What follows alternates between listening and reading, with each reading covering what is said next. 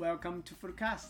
I'm your host, Rick, and today we have Conor from Dub Dining with us. Hi, Conor.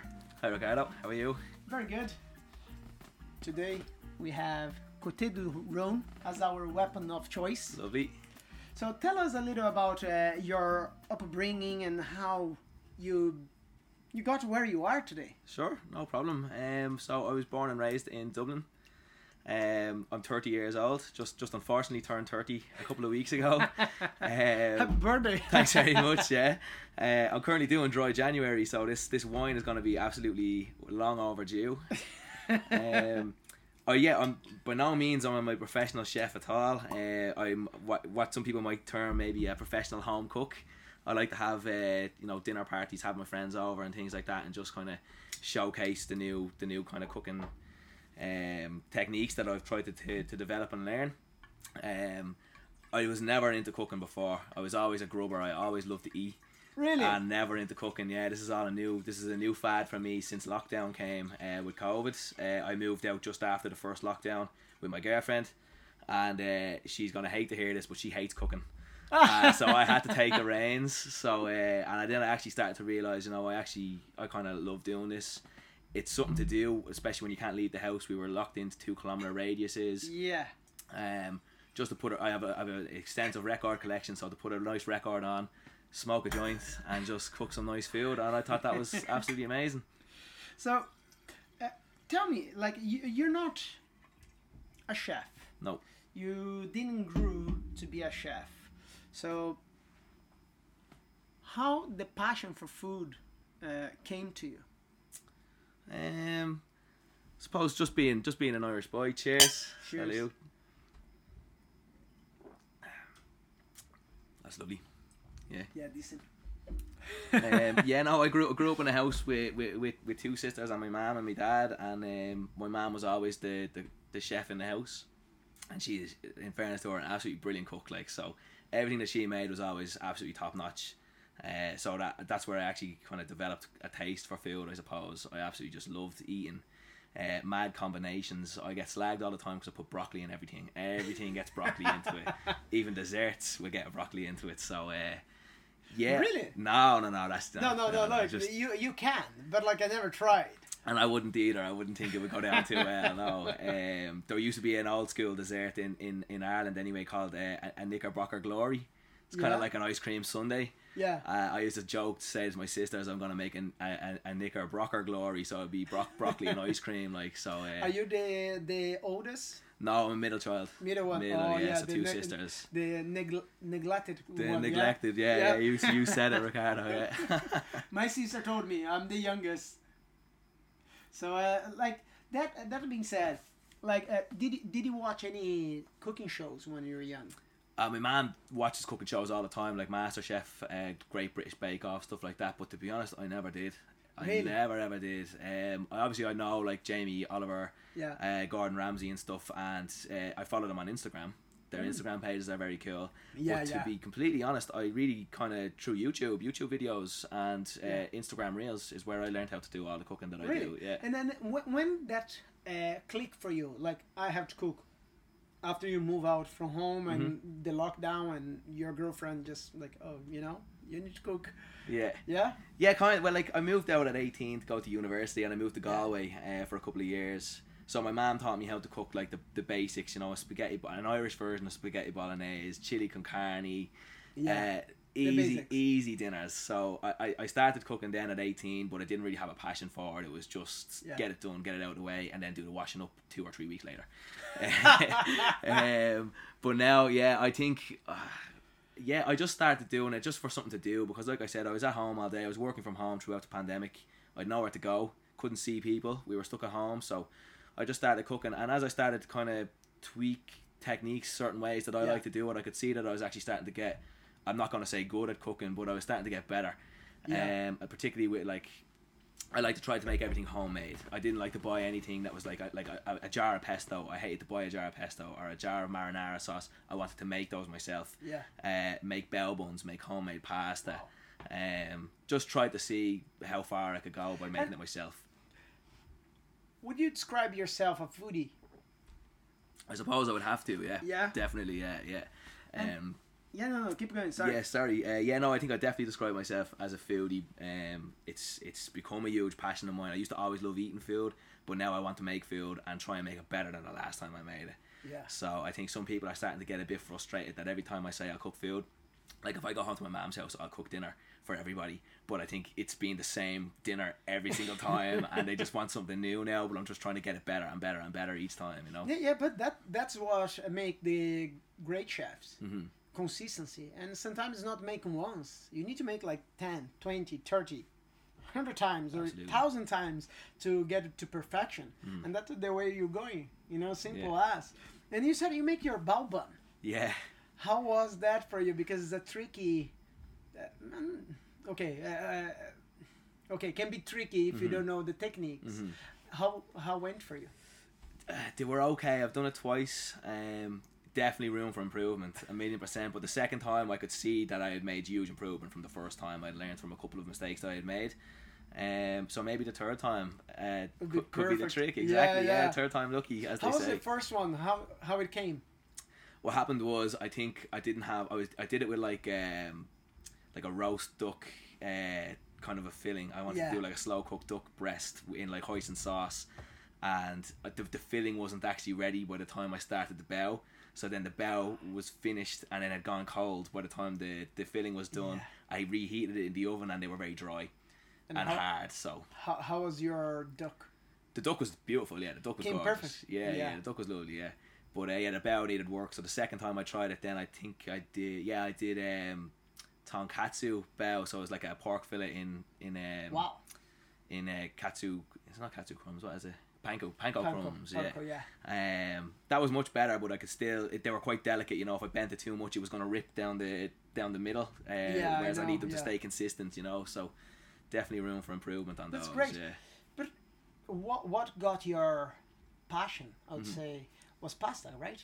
Yeah, definitely. Yeah, pasta would be my favorite thing to make for sure. Yeah. And you have a special recipe, a secret recipe for that, or you you just learn as you go and start to play around. If I had a secret recipe, I probably wouldn't reveal it. But I, I don't. I don't have a secret recipe at all. From where you got the Uh, yeah, recipe? yeah, no. YouTube. Yeah, YouTube. Yeah, yeah. Actually, I got yeah YouTube. Yeah, Joshua Weissman is a is a chef on. Or binging with Babish. Actually, I got the. Uh, do you know him? Binging with Babish. I heard before. Yeah, he's a yes. YouTube channel. Yeah, I did. I got the pasta and gnocchi recipes from him. It works. Uh, yeah, it does. Now I tweak it a lot. So I made um, just after Christmas, I made my whole family like a ravioli dinner, and that was definitely my best one so far. Um, How many eggs are you using? so that's the thing. I've been tweaking. I've never done the same recipe twice for making the pasta. Still, I've always tweaked it. Kind of. yeah.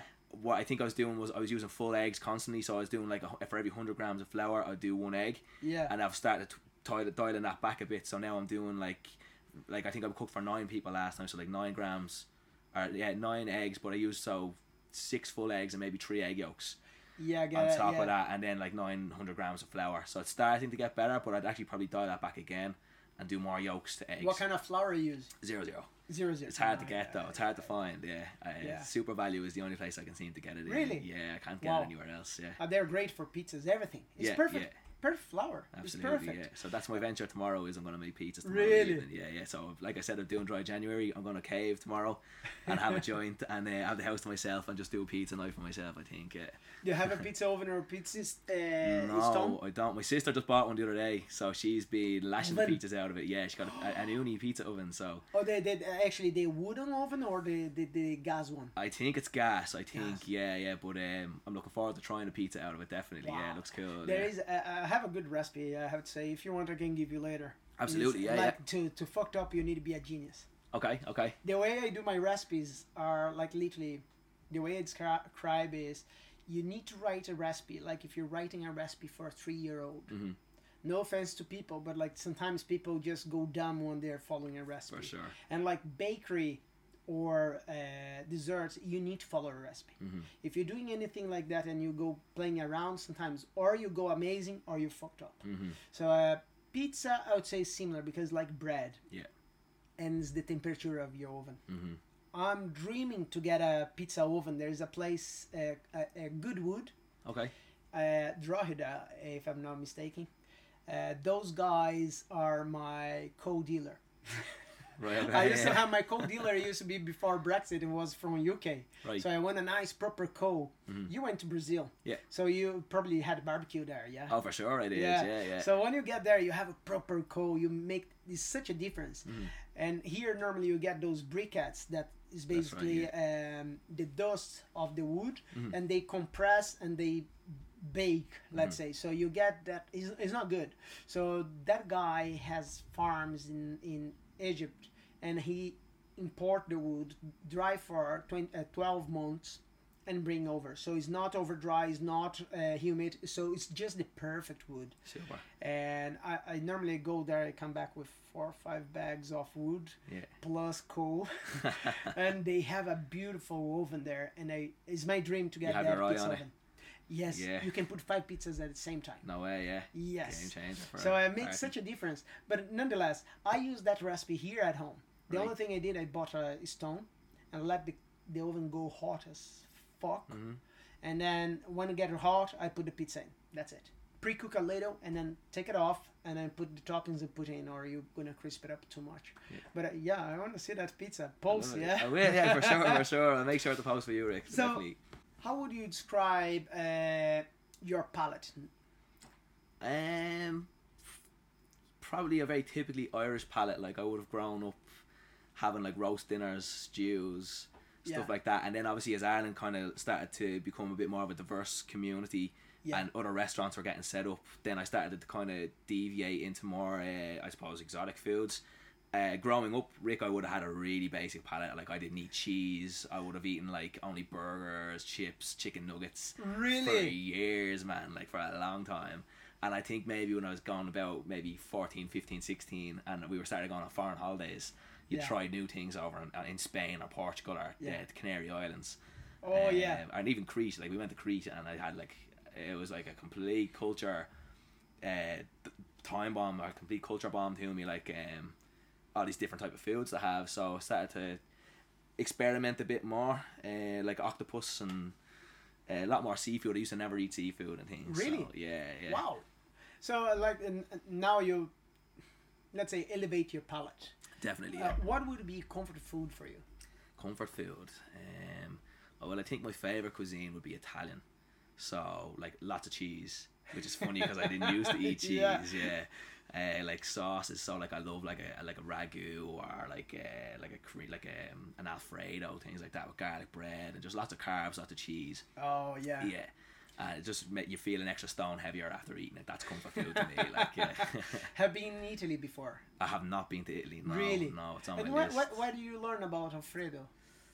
The internet, just Instagram, Really? Instagram, YouTube, and Yeah. things like that. Yeah, yeah. That's something like a first uh, official holiday with my wife. We went there and said, I want to go to Alfredo di Roma Lovely. because that's where the name comes from. Mhm. And then they, I went to the, go to the restaurant. And then we didn't, but okay. Got a little bit frustrated with that, but like the difference, the way they do the pasta, ah, Yeah. it's, It's all the techniques, isn't it? Like Yeah. it's it's crazy. I tried to do um ah what is it called? It's just it's Cacio e pepe. Ah yes, And it's it sounds so basic. It's literally pepper, pecorino cheese and like tagliatelle. yes, And it was so difficult. Like it was it came out, it was completely all over the place. It was not presentable, didn't it, did it split?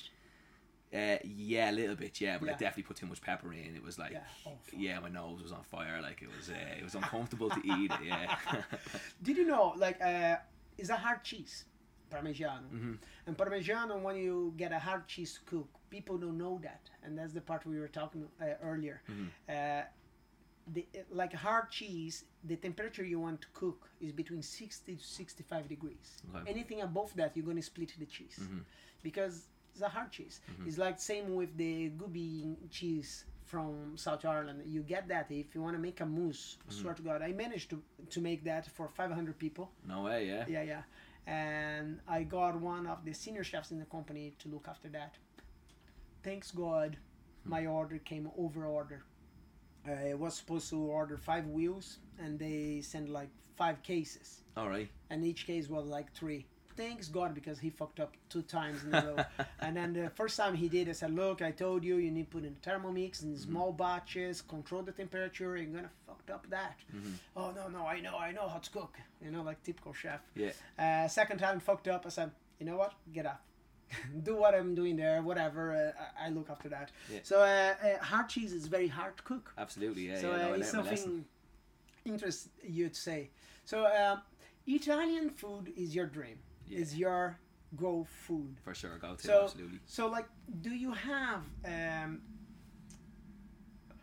do you have any recipe of your pastas or any pasta you you would use as your favorite pasta to cook? Which one would be your favorite pasta to cook? Um, I think it was initially like I like doing a carbonara just because it's again it's quite simple with regards to the ingredients, but the technique you have to have the technique correct, otherwise Mm-hmm. Yes. it won't turn out the right way.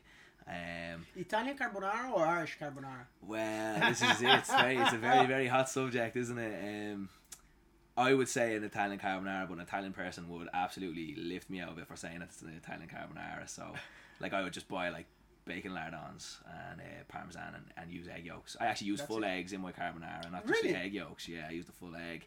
All right. Yeah, see, my issue is I don't know what to do with the egg whites after I've separated them. I don't know what to do. Like, unless I'm having cocktails like a whiskey sour, I don't know what to do. Get them. Yeah. Keep aside. Okay. Blitz them to make a souffle. Okay. That's your dessert done. Yeah. You just make a compote in a pan. Normally, non-stick pan is the best. You make a compote, leave there. Finish dinner. You just beat that with sugar. Mhm. Pour on top. Put in the oven. Fluff up. Slice up. Eat everyone. Okay. So the best way to do a souffle, if you actually have your molds, sugar, uh, butter, Mhm. sugar. You put it on the bottom, your flavor, whatever you want to put, and then you put your um, souffle on top. Normally you need to make, mix with yolks as well, but like you can do without and get a little bit lighter, more healthy, Sure. and that's it. I should have brought my notepad. I'll don't be, worry, I'll don't worry. touch. I, I think you're gonna put. I should get a note here, uh, here, like a chef, take my pen to get a note to uh, send me. I'm gonna make a video and put on that, uh, put in a YouTube. Super. I'll remind And you then you will see that the rest will be there. It's simple, simple, simple. So uh, the yolk. Normally, when you make, uh, how you do? Do you put a splash of hot water or anything?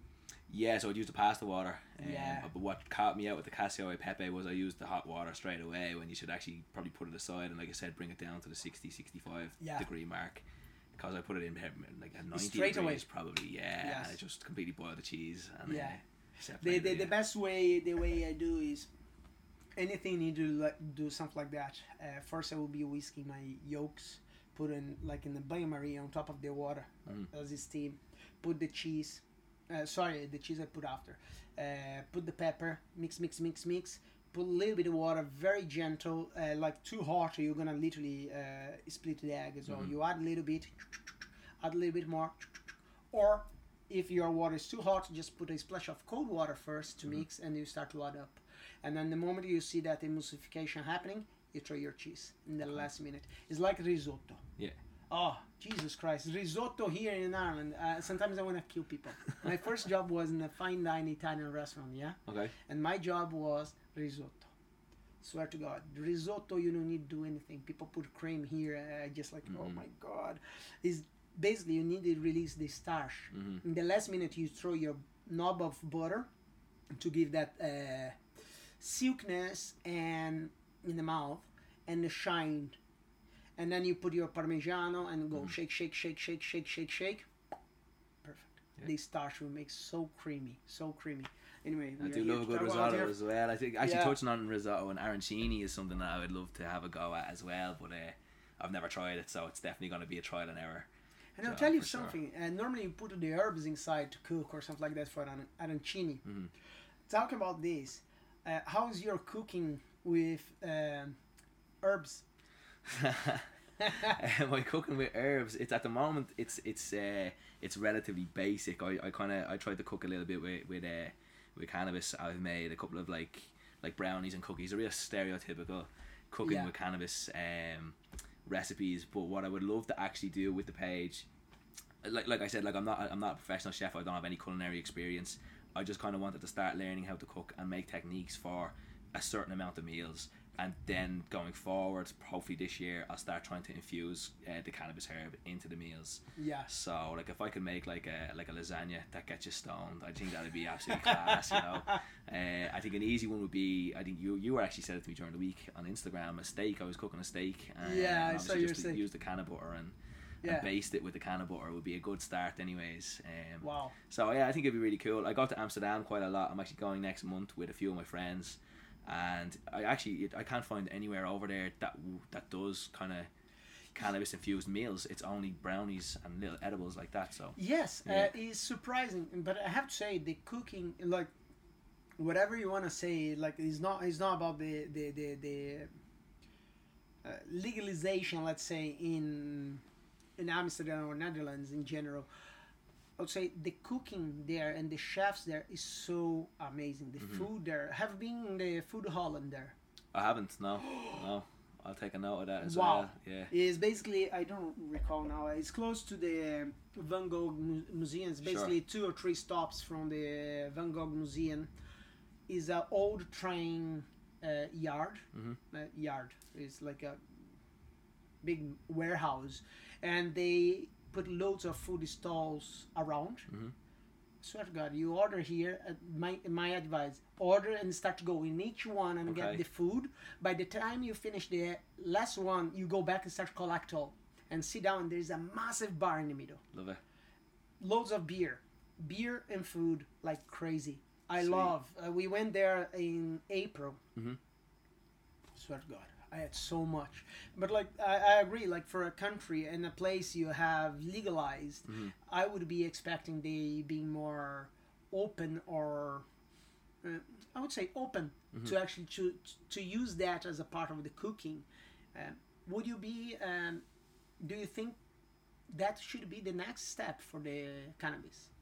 In Ireland or in Amsterdam? In, in, in, in general, in Ireland as well. Like I don't know. Yeah, well, in Ireland, of course, I think it should be legal in Ireland, um, but that's a whole other podcast. I think, to be honest, that's that's a whole other political podcast. Um, but in Amsterdam, definitely, I, I I'm actually I'm, I'm taken aback that I can't find for the life of me a restaurant that will utilize cannabis in its in its cuisine.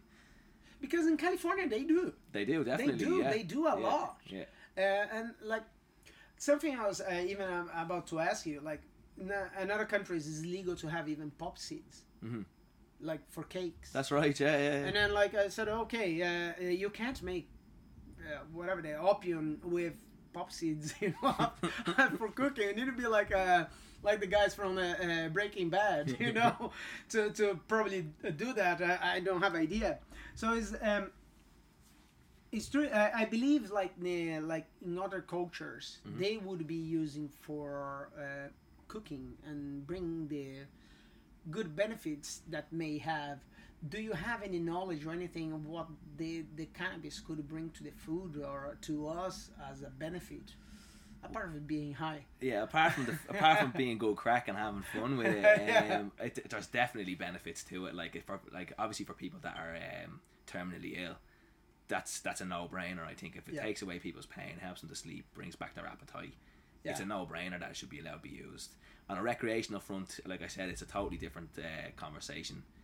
But um, yeah, like it grows in the it grows in the ground. I don't see why it can't why it Yeah. can't be something legal. When you can smoke cigarettes, you can go to the pub and kill yourself on whiskey. Why can you not smoke a joint? Do you know what I mean? Yeah. It's mental.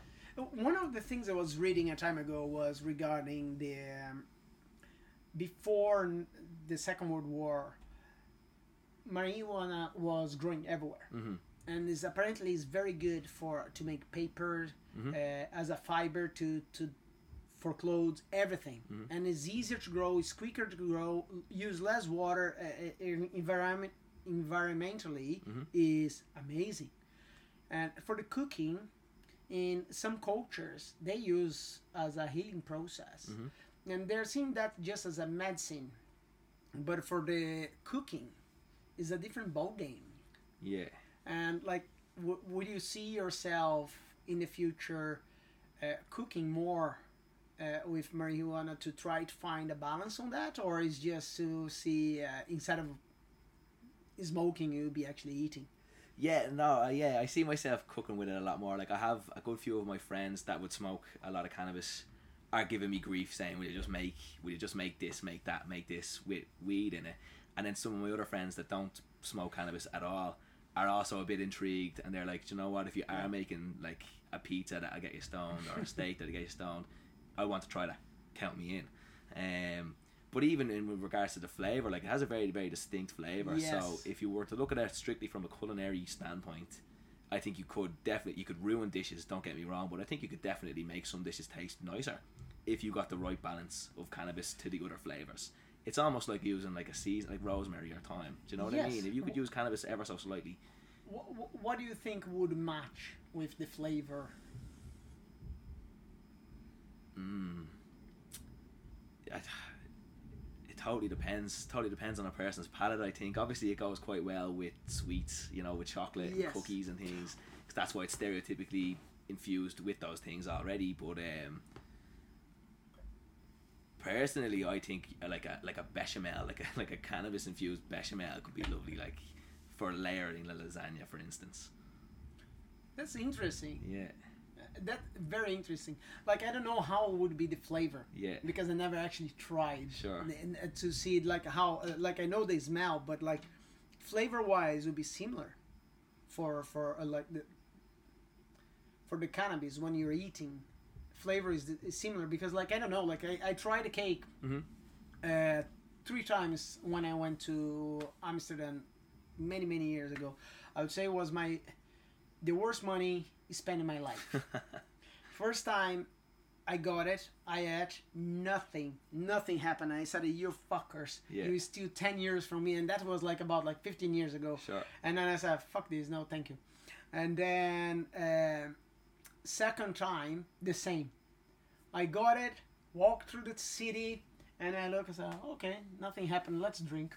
And I went to drink because like my, my problem with the smoking is like my eyes start get itchy Okay. so I, I can't for me i can't uh, so uh, i'm trying to think and see what why uh, would work you know the mushrooms i wouldn't do it No. mushrooms i wouldn't do it i think that's a little bit too too much for out of too much for me Sure. i would try like pig's brain eyes yeah. to eat i tried. Yeah, yeah, yeah. oh yeah. And when you cook like in brazil uh, you get the the pig in the in the literally get the pig all open. Yeah, yeah. and then you put in a barbecue. So you get uh, the brain will cook. Mhm. so after that you just open. You get it. I know it can be disgusting guys. Sorry. But i'm a chef. I need to try. For sure. so i try. It's like a pate. Really, yeah. oh very nice sweet Okay, and yeah. smoked pate like uh, you need to close your eyes and and eat. Yeah, yeah. like for me the worst and i wouldn't try again was uh, that, that was in college was before we graduate and we got a pig in a steak and after a few beers of course people start to dare what are you gonna eat? And um, i said okay i try the eyeball so i don't need to pay for my my share you know? And then they said okay go. I tried was like spherification have you ever tried spherification No. it's basically when you do molecular cuisine, you make those spheres. So when you put in your mouth, you bite. Really, yeah. Yeah. So But you wouldn't recommend, no. No, it was a little bit too too much for me. But flavor was fine. But like the the, the texture and the oh, no no no. Not for you, No no. no no, not No. anymore. I think as exotic as I went in Brazil was we went to uh, a steakhouse, absolutely class. It was called uh, uh, Boco de Boco de Cow or something like that. Fogo de chão, no? uh, yeah, Fogo de chão. yeah, yeah, yeah, in Yeah, Rio, and uh, we got chicken hearts in there, uh, and it was actually fine. It was not a bother. It was cool. I didn't didn't didn't phase me like it was fine. Um, that was as exotic as I got in Really? Brazil, probably. I'll yeah. tell you something. I made a barbecue uh, last year here, uh, just after Paddy's Day, and the neighbors, like here, all the neighbors are local. Sure. They're not from Brazil or Poland. They are all local. And we we were having the barbecue. That was a crack. I swear to God, we were having the barbecue, and I made the chicken hearts Sure. and I do um, mix with lime, coriander, like a chimichurri, but like Yeah. not not spicy. Okay. So after you finish the hearts, I toss on that, and I was passing around and serving. So uh, Dean and his son was there eating, you know, like, oh, that's so good. What is that? I said, uh, chicken hearts. And they started to laugh and kept eating, you know, like mouthful. And they said, oh, that's really cool. But how you make look like chicken, like like that? I said, it's chicken hearts. And they stopped to bite. You could see, like, you know, what? I said, yeah, actually, it is the chicken heart. And I was, wow, give me more.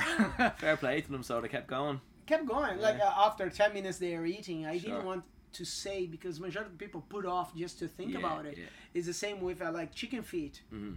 When I came to Ireland, chicken feet is beautiful to make jus Okay. because it is just the right amount of gelatin you're gonna find in. Mm-hmm. The flavor is gentle, everything's perfect.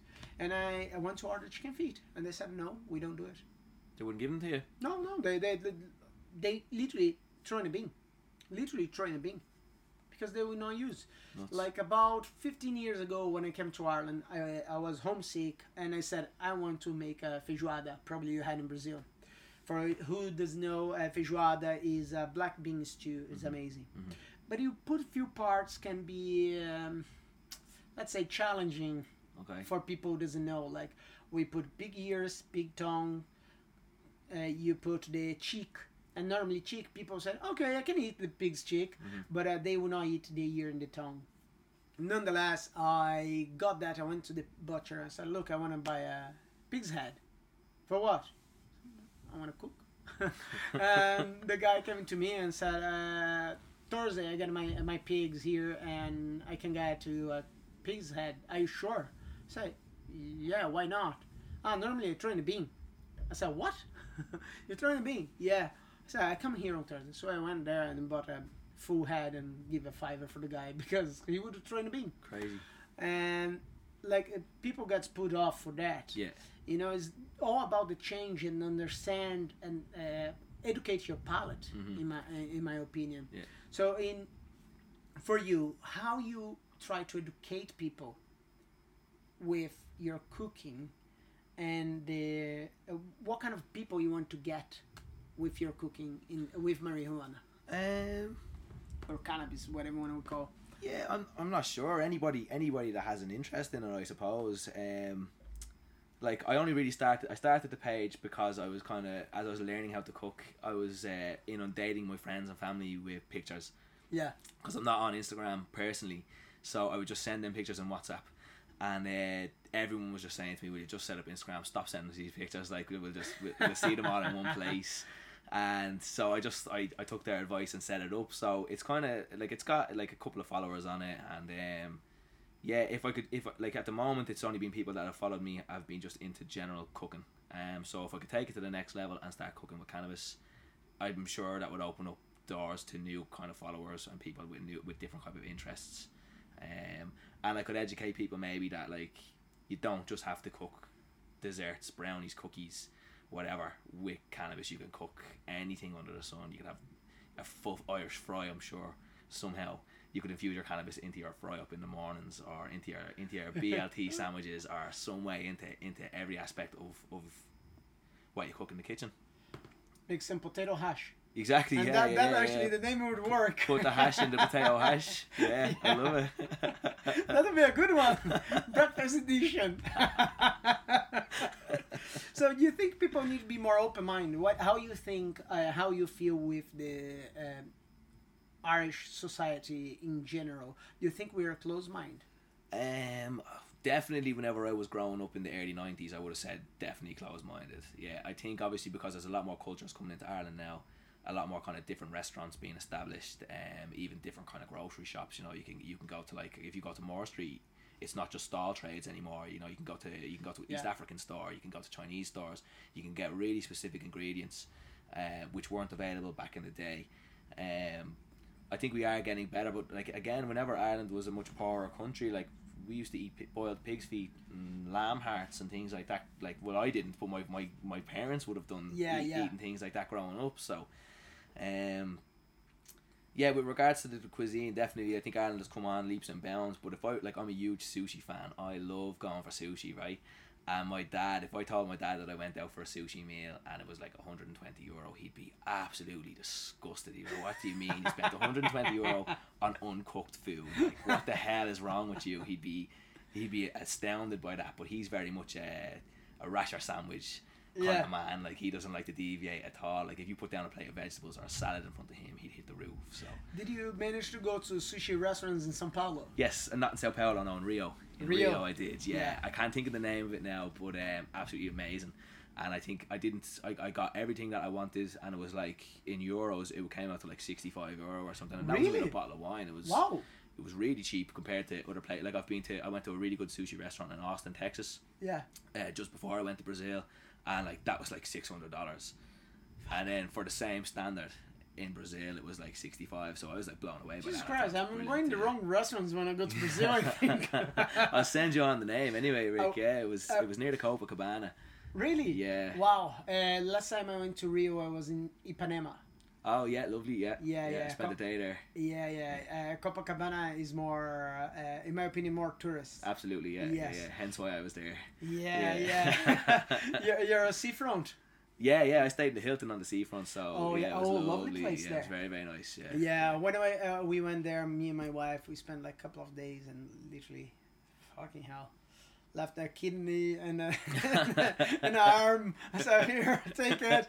So expensive, but like uh, in São Paulo, I don't know if you know you know that the biggest amount of uh, like colony of Japanese out of Japan is in Brazil, Oh, I didn't know that. and in São Paulo there is an area called Liberdade. Okay. And if you go there, all the signs in Japanese and Portuguese. No, and I- the lamps, like the Chinese lamps we got call here, Yeah, yeah. is the Japanese lamps there.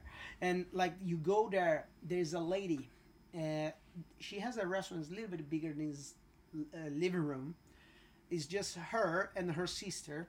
In the the building go to one end to another. One road here, the another road here. Yeah. Mm-hmm. In the front, the main road is her husband's restaurant right. Okay. and he was successful. Everyone goes there eat, but the problem is in Brazil the lifestyle is different. So the things start to happen after 10 p.m. as you probably noticed. Mm-hmm. So after two in the morning when the chefs are leaving, they don't have anywhere to go to eat, Yeah. and they want to eat sushi or something like that. So they didn't have where to go. So it's a tiny door, literally is about that wide, about a meter wide Okay. with those bandanas, whatever, in Japanese. So you need to bend to get in. You get in, you can sit about like 12 people. And that all the top chefs in Sao Paulo was going there. No way. And she got an award as one of the best, best restaurants in Sao Paulo. Brilliant. They sent to her and she looked at them, and "Wha- what's that? Yeah. Oh no no, you need to go there because your restaurant won the award. Mm-hmm. Not even her husband got that. She got that, and she said, "I don't give a shit. I cook here for the chefs. I don't care." I and she didn't care. Deli. Lovely. When I went there, lovely service, amazing, fucking expensive. Yeah. Yes, yes. It's because like the way the service goes, the product she's using is everything her husband would like to use, Mm-hmm. and she does that with such a passion. And the food, I'm not spoil, but like you probably notice Philadelphia everywhere. Yeah, there. Yeah. Yeah, yeah, yeah. Yeah, yeah. There's a sushi place here in Dublin. Uh, in Uh, the? Brazil, uh, no, no, no, in in City Center, Oh, yeah. Brazilian sushi. All yes. right. Yeah. Yes. I'll have to check that out. Yeah, and there's a guy close to you there uh, in the north side. I think the name is Ikigai. Oh yeah, I need to talk to him. Uh, he he does as well, but he do deliveries. So you Right. pre-order and he makes for you and bring to you. Nice. Fresh, Lovely. fresh, Yeah. really nice. Uh, I can't because like literally Too uh, far. too far for him. But uh, fair price, really good sushi. Conor, what would be the next level of for the chefs here in Ireland? Do you think, uh, or like for the legalization, do you think would happen here in the next 10, 20 years? And then that will be open more doors? Yeah, I would like to think that it would be that we progress beyond uh, the old school way of thinking that we're currently in now. Um, however, like you know, like we pre- previously mentioned, Amsterdam doesn't have any cannabis cuisine restaurants, and they're legalized. They've legalized weed for I, don't know how long. So uh, I don't know. Would Dublin ever have a legalized cannabis uh, restaurant experience? But um, it would definitely be welcome. uh, for, for many people, I think. Um, for the next step, though, if you were to take the cannabis out of it, the next step, um, like I noticed in some in some places when I travel, there's like cool, like you said, like a Brazilian sushi restaurant. Like in Brazil, in Rio, there was like a Peruvian infused Cantonese restaurant. There was like Peruvian and I was a Peruvian and a Vietnamese. It was like yeah, a Southern American Yeah. country and an, and, a, and an Asian country uh, infused in the food. So it was it was crazy. It was absolutely gorgeous food, but I couldn't put my finger on like which part of it was Asian, which part of it was South American. It was just eh, it was just a, an explosion of flavors. Very cool restaurant. Um, I think Fusion. yeah, fusion. Yeah, yeah, Yeah. I think maybe Dublin could do with a few more fusion restaurants. Um, Yeah. yeah. But uh, with so many people around, like uh, I see the Soho of Dublin is around Rathmines. Mhm.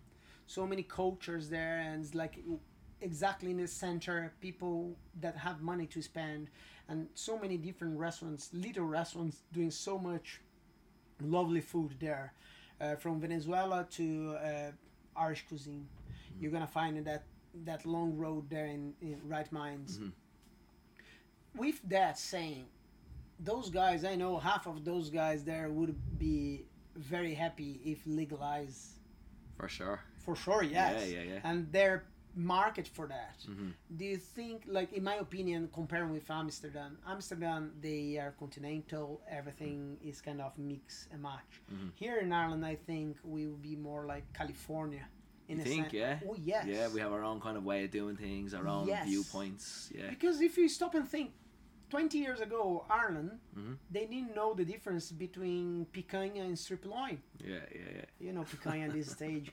So uh, they, they used to sell the picanha as a strip loin. And you look and say, man, you could make double of the money with that tiny piece of a kilo and a half. Yeah. And you're selling for half of the price. what do you have in your mind? So um, I, I think we would have that market for that. Uh, and do you like? And then that's come for the previous question. Do you think they uh, their market and their people? I know there are people trying to legalize here in Ireland. Do you Mhm. think that will happen? I think it will eventually. Yeah, yeah. I think Ireland aren't very well. Ireland are hit and miss if they kind of if they if they uh, come to the forefront of something like uh, like gay marriage. I think that was in like 2015. Ireland were fantastic with that regard. They were so at the front of that. Um, that everyone should have equal rights. Um, I would love to see Ireland take the same initiative with uh, drug reform, and I don't just mean with cannabis legislation. I mean like like a, like if someone's addicted to heroin, they should be able to do heroin in a safe place, Yeah. and and they shouldn't be considered a criminal because they have heroin in their possession. That's probably a bit too heavy, and again another podcast. Uh, yeah. But I would be I would think that Ireland is quite old school with their regards to uh, drug possession. I still think dealing drugs should be illegal. Uh, Mm-hmm. but being in possession of drugs for personal use, I don't see why that should ever be a crime. That is actually more of a social issue than a criminal issue, in my opinion, and that's regardless of the drug. Oh yes, Yeah. I agree. I agree. Mhm. Because like Amsterdam or uh, Amsterdam in, in in general is referred for the capital of uh, drugs, whatever you want to call. Uh, but there are other countries they legalize afterwards, and they're way more progressive than Netherlands. Netherlands kind of stuck in the in 1980s or 90s Mhm. when they legalized. Um, and then like if you go to Spain, you have how they call it in Spain It's is knockoff shop. They call. Uh, It's like a cannabis club kind of thing. Yeah. Yes. Yeah. smoking club. Smoking club. smoking club, yes. And like in Portugal is legalized as well. Yeah. There's so many places legal, legal. mhm. and I don't know. I should be do, doing research before I sit down with you to check those things in, in, in depth to understand a little bit more. But I think now with the politicians changing, Mhm. you know, is the now if you stop and think, the politicians, the old school, Mhm. they're from 1980s Yeah. and they're in the power. Yeah. They'll be out in the next five, ten years. And then it will come a fresh blood as it came now with more power Mhm. to uh, legalize the gay marriage or whatever you want to call it. Like, I, I, everyone should be, like, that's the first line in the Constitution. hmm Everyone is the, the same, doesn't matter color, race, anything, religion. We are all the same. Mhm. So I think uh, uh, that would be the next next step. Well, hopefully, uh, the up and coming politicians will realise that there's a demand there and that the tides have turned, uh, and they want to get on the trend so that they can get voted in. That's the way I would I would think of it anyway. Yeah.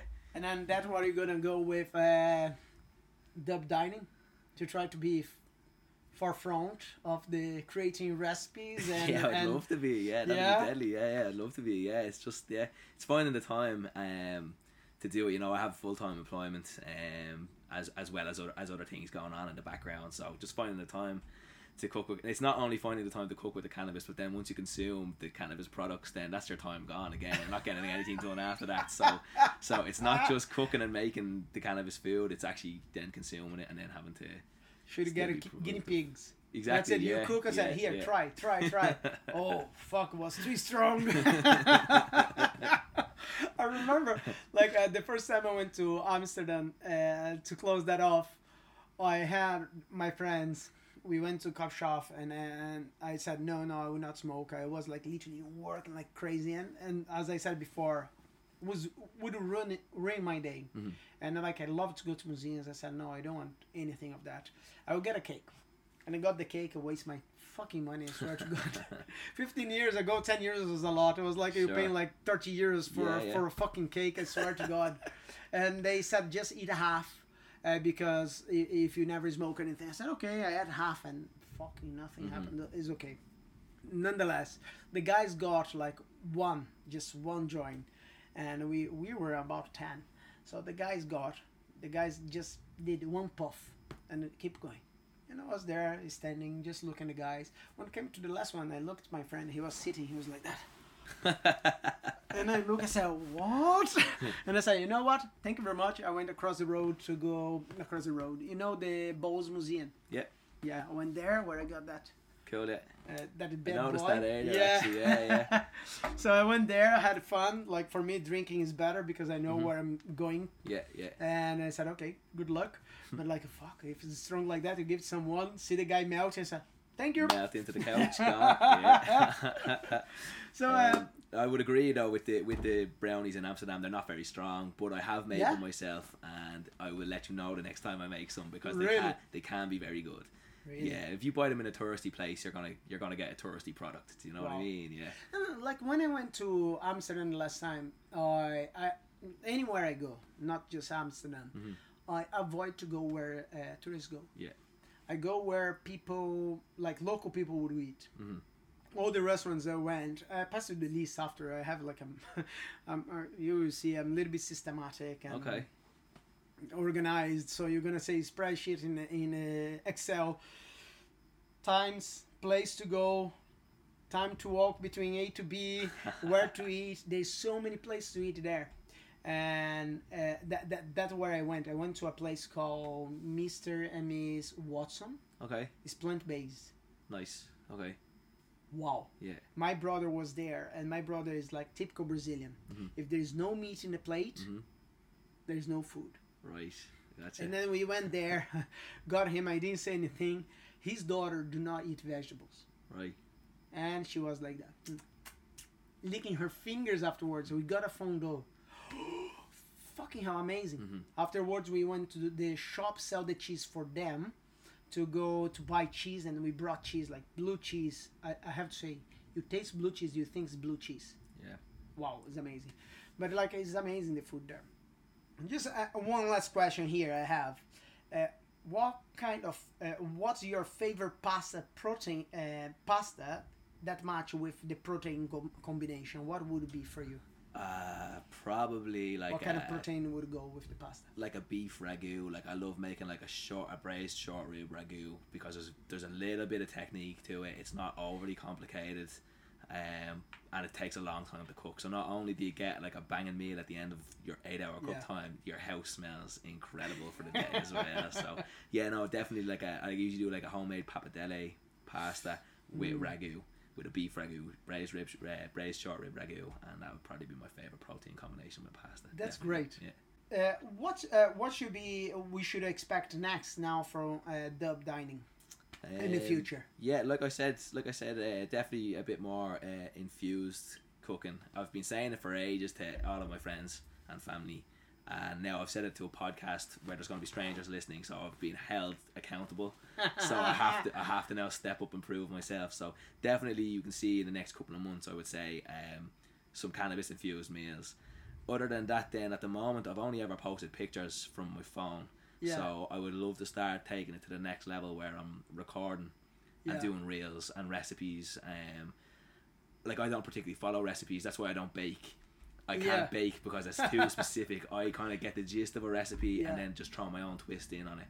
So, yeah, kind of just maybe just like typical recipes, but throw my own little twist on them as well. That'd be great. cannabis related, you know. But you need to write it down the recipes you make. Yeah, You know yeah, that, yeah, yeah? yeah. Because in the future, when they legalize, here my recipe book. If you want to hear, because I'll never proven. remember off the top of my head. Like, That's great. Um, Conor, uh, was great to have you in.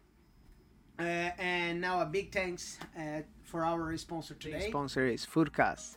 Do you want to promote your brand or product in an effective way direct to our public? Check our website, social media, and all products and service we provide.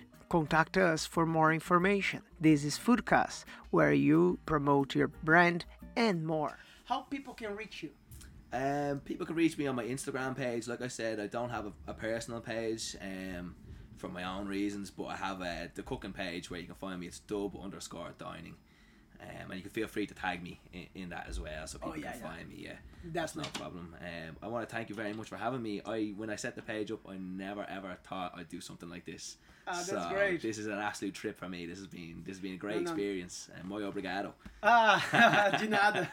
No, that's the idea. Like FoodKast is all about that. Is get the food community become like a hub where uh, connect to other uh, contenders, influencers, Mm-hmm. uh, in one big family and create this. Yeah. You know, where we can exchange knowledge and go in that direction. I think that's the part of food. Food is all about sit around the table and eat. Definitely. And let's say FoodKast is the table. I love that's it. the idea. I love it.